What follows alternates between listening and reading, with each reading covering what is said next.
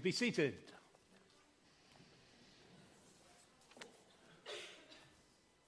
Two things. First of all, a confession.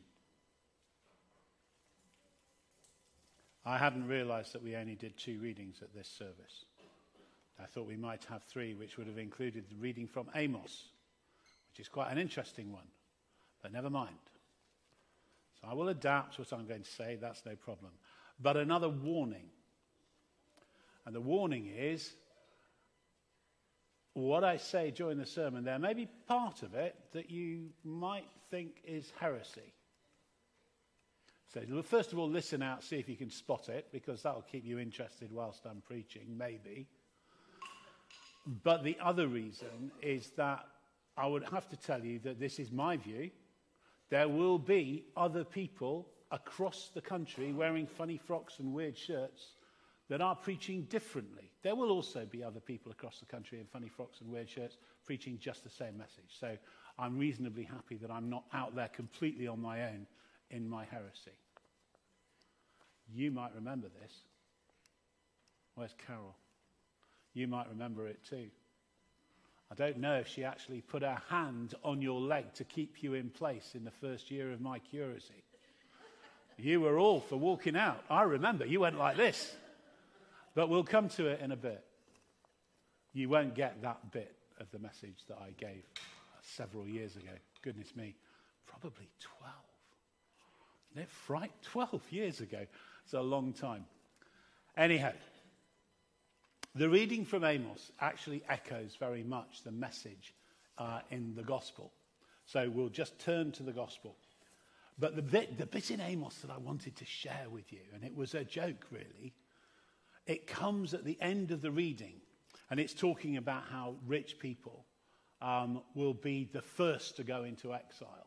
And that's politically absolutely right. If you're heads of a nation, you're massively wealthy, you're leading it, and you're taking all the benefit from it, you will be the first person or people that the invaders take into exile because it's around you that everybody gathers and looks for focus. And if you remove the leadership, which is precisely, of course, what the Western world did to Putin's oligarchs, isn't it? Yeah? Took them out of it, took their yachts, took their money, froze their bank accounts. Thank you very much. You're the first that we can get to, so we've got to you. And that's what happened in the reading from Amos. But it ends, it's, it's again, it's a polemic against the rich, really. But it ends with, the revelry of the loungers shall pass away. And that took me right back on holiday. No. Uh, thank you, Isabel. Um, I love the idea of the revelry of the loungers passing away. Um, and it says that in the Bible, in the book of Amos, chapter 6, verse 7. And what it's saying is what we're going to be saying throughout the whole thing. The love of money is the root of all evil. It's often quoted, as you know, as money is the root of all evil. It isn't. The love of money. And we're going to get to that in the gospel reading. As for you, man of God, shun all this. Pursue righteousness, godliness, faith, love, endurance, and gentleness. And it's really strange because this morning, first thing when I was preaching, I got the reading from Amos and the gospel reading. And I hadn't really bothered with the reading from Timothy because I'm not a big fan of the first letter of Paul to Timothy. But the reality is that my sermon touched virtually all the bases that we had in that reading from June. That reading from Timothy touched all the bases that I touched in my first sermon this morning. And so we get to the reading about the rich man and Lazarus.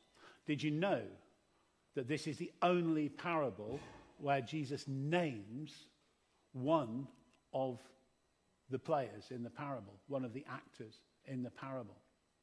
Lazarus is the only one who's named in all the parables that Jesus tells.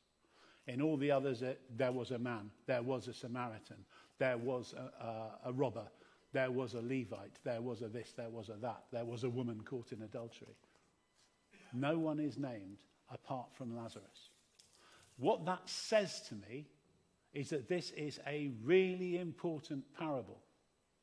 But it's really important that we don't misunderstand it. You imagine this poor guy, literally poor, covered in sores. I sometimes say, why on earth, if he's covered in sores, because they used to send, as you know from other stories that we've heard, they used to send people that were covered in sores off to the leper colony. All that it needed was the priest to say, Oh, that's leprosy, off you go. But they didn't. They dumped him outside. Well, it's a parable, so it's a story, it's not based in fact. They dumped him outside the rich man's house. The rich man doesn't have a name, he's just a rich man. And there's Lazarus at his doorstep, covered in sores. Poor. And the nub of this story is what happens later. Why is the rich man in torment? Why is Lazarus up there with Abraham? It's interesting, they're in the same place. There's no mention of heaven and hell in this parable. You've got uh, the rich man over here looking up in the same place and he sees Abraham and he sees Lazarus and he calls out to them. But he's not learnt anything. He's still there. He's suffering. He knows, he thinks he knows why he's suffering, but he's not sure. Because you, you can tell he's not sure. You can tell he's not learnt anything because he says to Abraham, Send Lazarus. Telling, isn't it? He actually knows the guy's name. He's ignored him for years. Years. He's been at his gate, covered in sores, hoping for a bit of a handout, maybe a bit of food, getting licked by the dogs. That makes him absolutely the lowest of the low. And yet the rich man knows his name. Send Lazarus, he says, your slave, Abraham, who will do everything that you tell him to. Send Lazarus down with a bit of water to ease my tongue. It's interesting, wasn't it? I actually completely lost my voice for a brief bit at the start of the service today. Bit of water for my, thank you, Rosemary. Bit of water for my tongue so that I can have a bit of ease. Send that slave that beggar from my gate. Oh, I can't send him because there's this huge gap that no one can cross. Same place, huge gap. Where is the gap? Is it actually a massive, great chasm with no bridge? No, I don't think it is. This is a parable by Jesus. Jesus is saying the gap is in that soul that can't see that blind soul, that suffering, that blind soul that doesn't understand how this all works, who still thinks that here is power and there is nothing, but everything's been reversed, as Jesus says in his parable. And then he says, Well, send him to tell my brothers. So he's got a bit of, you know, a bit of decency. If I can't get out of this suffering. Send Lazarus, that ridiculous, poverty stricken nothing, send him to my five brothers to tell them what's happening, to tell them what might happen to them and what is happening to me. Well, got Moses and the prophets. They've got the scriptures. They should know. Even if, and there's a, this is, you know, quite funny, Jesus' foresight. Even if someone rises from the dead, they won't change. Even if someone rises from the dead, they won't change.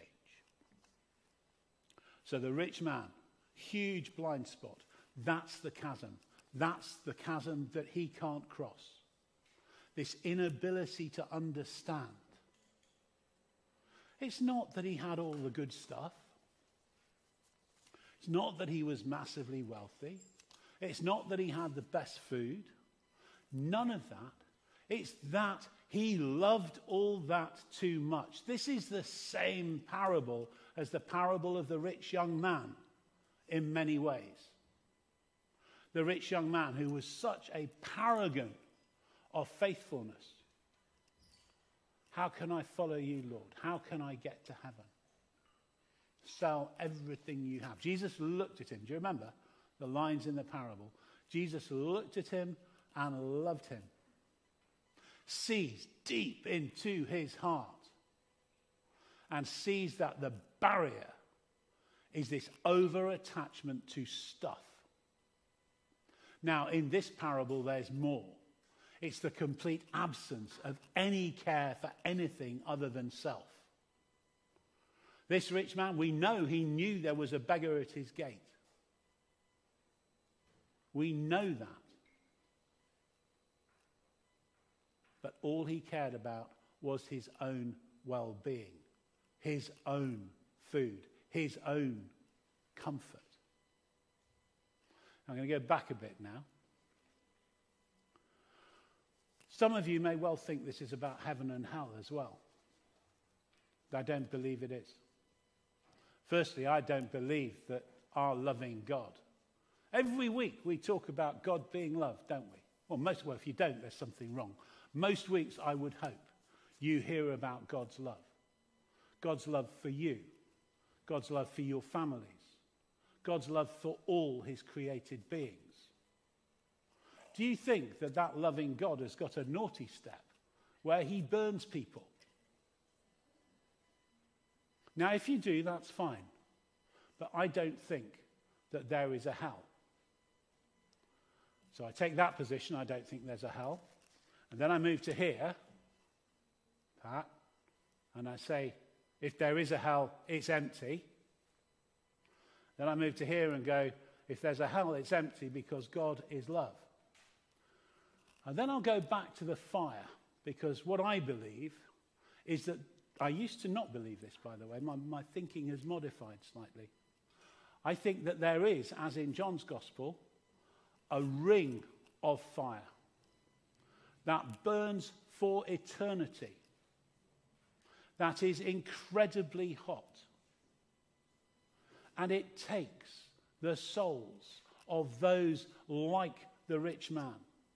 This is post resurrection the souls of those who've died, like the rich man. And if they don't want to be with God, if that soul cannot see a way to ask for forgiveness, to accept the wrongs that they've done in their life in order to be with God, because we're all right, we're already with God. God is already with us, and we know that, and we are blessed. But there are others who don't know that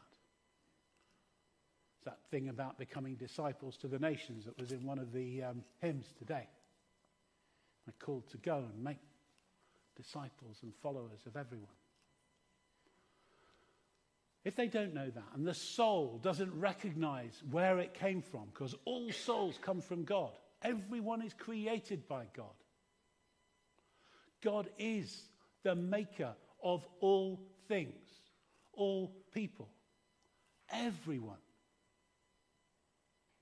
But if the soul of that created being doesn't recognize its maker and is so bent and twisted, God doesn't take that soul and put it in a fire for eternity.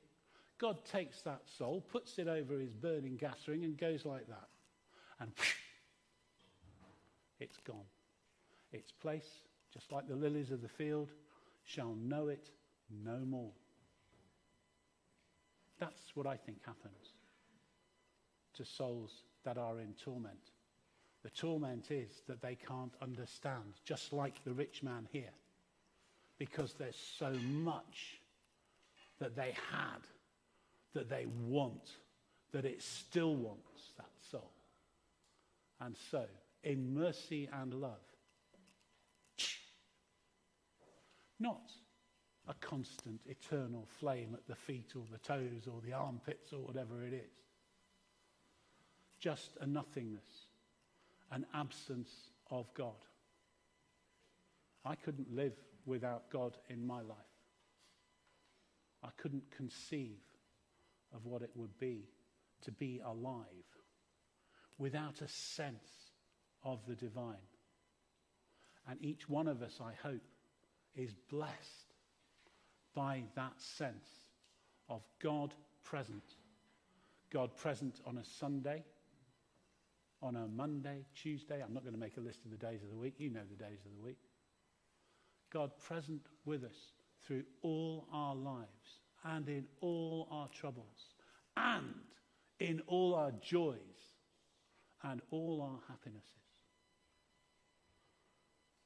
I pray that none of us is so attached to having stuff that we forget that others have far less than us and we can make a difference. And that is our call as Christians